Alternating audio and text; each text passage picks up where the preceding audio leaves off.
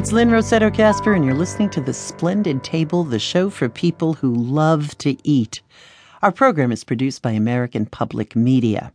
Well, today, a master sommelier talks about the wave of new wines, little known ones that work with how we're eating now. I'm going to take a shot at solving the eternal puzzle of cilantro, why some people can't stand it. And we're learning about a summer vegetable dish that could be your best friend. It's French. Need I say more?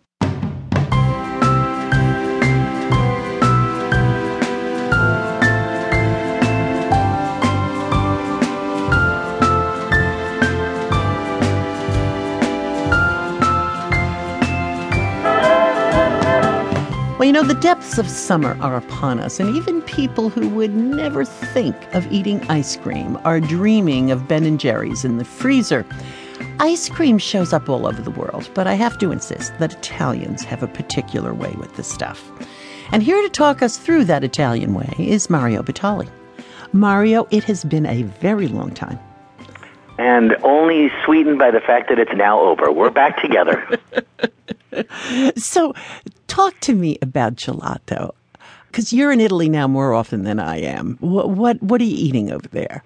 Um, well, there's there's kind of three ways to look at it. There's the trendy molecular gastronomy people who are out there making odd gelatos with bitter, strange, non-fruity things, which are good in that kind of restaurant experience. Right. Then there's the traditional gelato of Florence and Bologna that I'm very familiar with, which is mostly milk and explosive fruits and incredibly intense extractions of nuts and chocolates and stuff like that.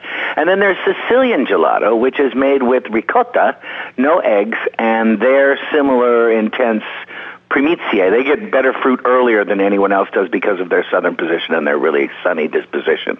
Ah. So there's those three. For me, my favorite is still very simple. I love to go taste crema. I love to understand when they really have cocomero or the uh, watermelon sorbet. Right, right. And when I can taste those, I mean, the beautiful thing about Italian culture is uh, even on your way to dinner, you might stop for an ice cream.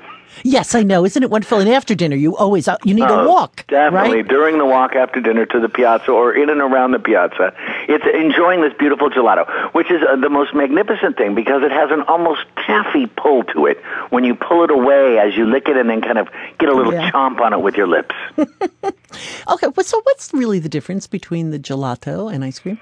Um, ice cream celebrates, like most things American, the abundance of our magnificent products. And unfortunately, or fortunately, depending on your love for it, it's